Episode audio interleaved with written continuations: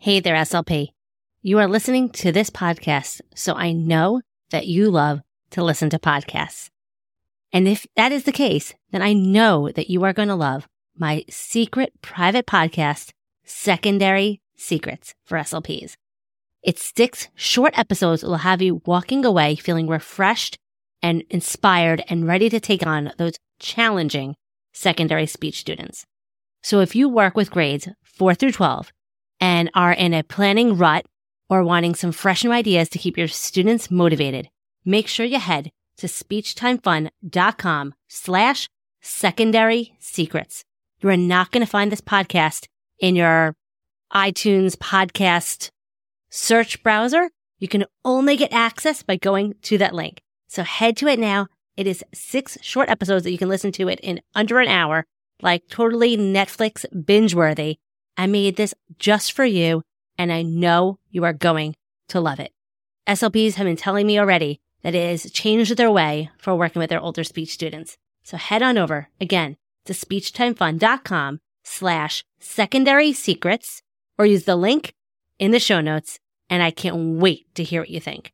Now let's head on to this week's episode of SLP Coffee Talk.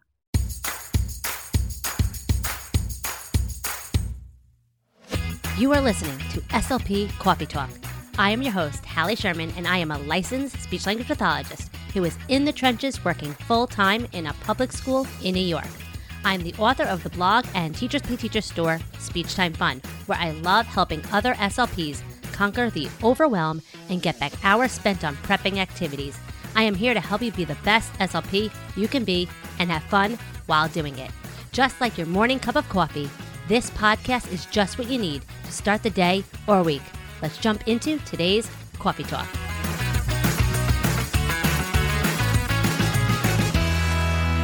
Albert Einstein said, Insanity is doing the same thing over and over again and expecting different results. I don't know about you, but when I hear that quote, I totally think of us as SLPs often doing the same things as teachers are doing in the classroom, or maybe just doing the same strategy and technique over and over again in our speech therapy room and expecting a different result. Do you agree? Not agree? Okay, so I'm going to tell you a little story. When I first started working with the older students, there was nothing on Pinterest. There was not even Pinterest. There was nothing online, no resources. There was no books. Super Duper didn't have anything for older students. So, where was I going to get ideas on how to work with these children? I had goals on my caseload for main idea, inferencing, sequencing, but I needed something more relevant for older students. So, where did I turn? To reading teacher books right? That was where I started. I was like, I, I don't, or ESL materials for vocabulary. Now, granted, ESL and, and speech has a lot of similar strategies and techniques, and that was probably the best thing for me to do. But at the same time, there was nothing for speech. There was nothing tackling the reason why I was working on these goals with these students. I was not tackling the why, just just the what and the how was wrong right? So here I am taking a book that had practice, you know, short paragraphs and practice for my students to identify the main idea. And I kept giving them these worksheets, giving them these task cards, giving them that, this and that. And there was no progress. I was like, I don't understand. I'm, I'm giving them what the goal is asking.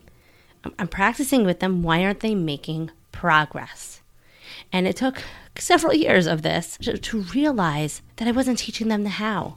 Okay, I wasn't teaching them how to, to to identify the main idea and express the main idea. I wasn't tackling why were they struggling? Why are they unable? Why am I working on main idea in speech? Right? Why am I working on inferencing in speech? Why am I working on sequencing in speech? Okay? And why are we working on these types of goals in the speech therapy room, right? You got to think, okay, is it their memory? Is it the vocabulary? Is it the sentence structure? Is it syntax? Is it the organization of language and understanding what comes first and this and that and that? I mean, or do they have social, you know, social difficulties where they don't understand perspective taking and emotions and feelings and they don't understand characters when they're having dialogues in a story? all those things can be a reason why our students can be struggling with these higher level thinking skills. So I need to tackle those difficulties first before I can ever present them a paragraph with a multiple choice question and get them to, you know, get them to answer correctly. Teachers have given them these passages, these worksheets, and it wasn't working, wasn't sticking. So, what can I do differently to make sure they get the progress that they need to succeed? And so I tried different things, and, you know, probed and really tried to figure out, okay, how do I generate my answer? for whatever task it is. I'm, I'm, using main idea as an example, but whenever you have these types of goals, I want you to sit back and think, what do I do to get there? And sometimes we just do things so innately. We're just like, oh, I just know the answer, so this is it. But really truly think, what self talk are you doing when you're generating those answers? So when you do that, that is when you really truly figure, okay, oh, I'm thinking about the, this. I'm oh, I'm looking at the first pa- the you know yes, a lot of the teachers say look at the first sentence, but students need to know more than that because it isn't always there, and we need to know, ha- give them a more stronger strategy than that. So I, I'm like, oh, when you're generating your answer, I'm saying like, who is it about and what did they do? So now when I teach my students the main idea, it's who or what was it about, and what did they do or what happened to them. If it's a fictional passage, if it's a nonfiction, what did you learn? And what did you learn about it? What was it all about? What was the purpose? What was the purpose of the article? You learned about, you know, trees and how they grow or whatever. Give one statement and okay, and then they need to understand the difference. All our students also need to understand the difference between main idea and detail. Okay, they need, need to know the sentence structure. They might not understand, you know, key story elements like character setting, problem solution. You might need to step it back. So maybe the annual goal is main idea but you might have different stepping stone objectives to get there. Okay, that's just a main idea example. So, say it's sequencing, and you're working on that. Okay, what do our students need to do? They need to re- uh, recall the de- details of the story. They need to understand. They need to understand the concepts beginning, middle, and end. They might need to understand the transitional vocabulary words of like first, then, next. They might. You have to figure out where are they struggling, and it might take some probing.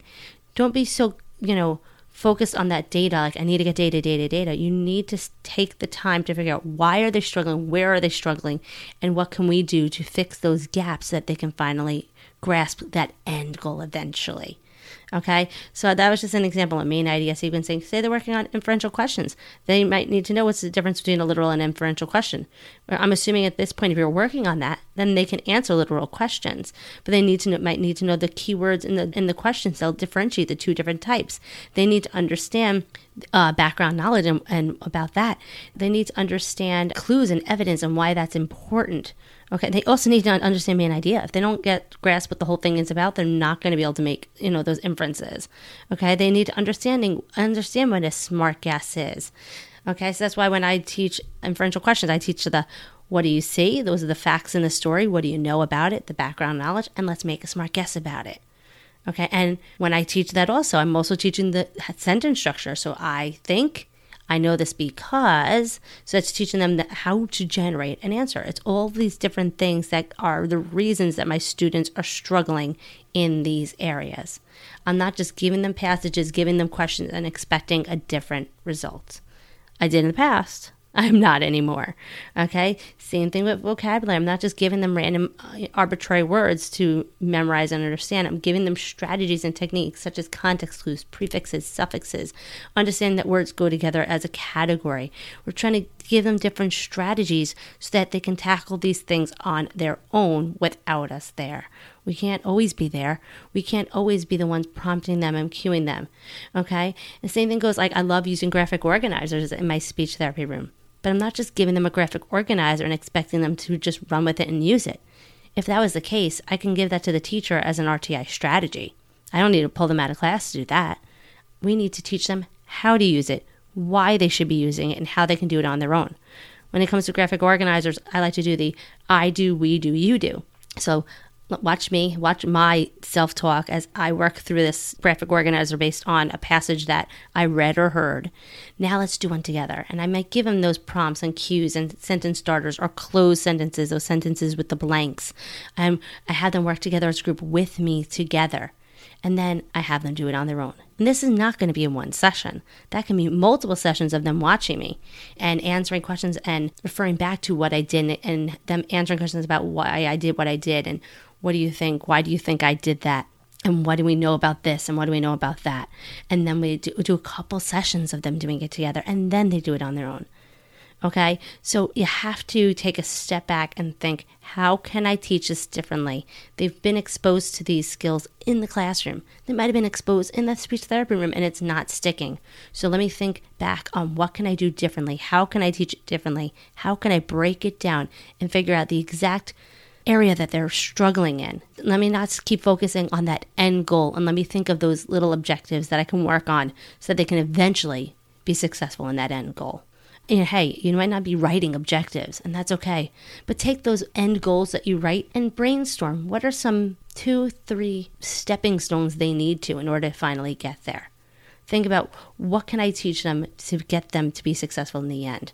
What do they need to know? Do they need to know some keywords? Do they need to know how to generate the sentence? Do they need to know how to utilize a graphic organizer? What is it? I like to teach my students when, when they get a reading passage, they're not just reading the whole story. They're going to stop after each paragraph and think about what it's all about, utilizing my main idea strategy to generate some notes for themselves or self talk and self check and check for understanding. If they can't generate a main idea, they need to reread. And that's a self check for them. And that's also self check for me to make sure before we go on that if we're reading out loud together, that they actually understand the reading because they're not going to be able to work on those questions if they didn't understand the gist of what they just read or heard.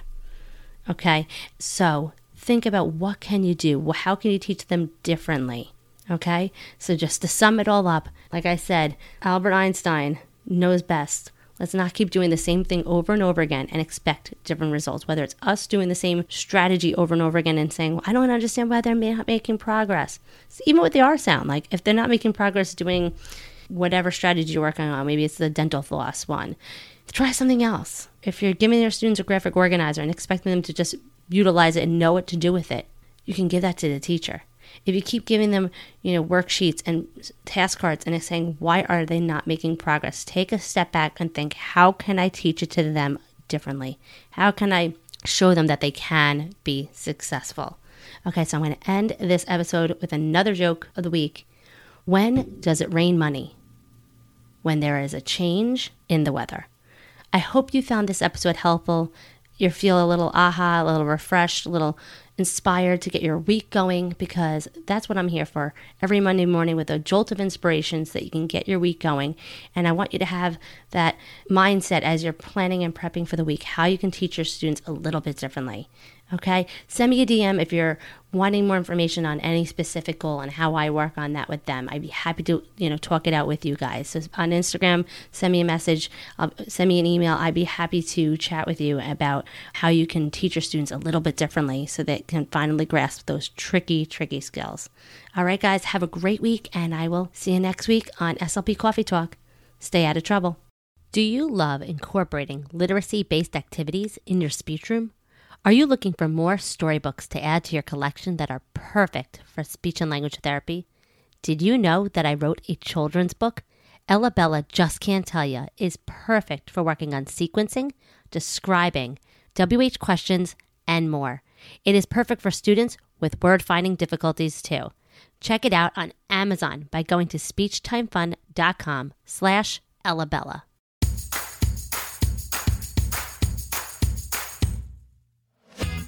Thanks for tuning in for another episode of SLP Coffee Talk.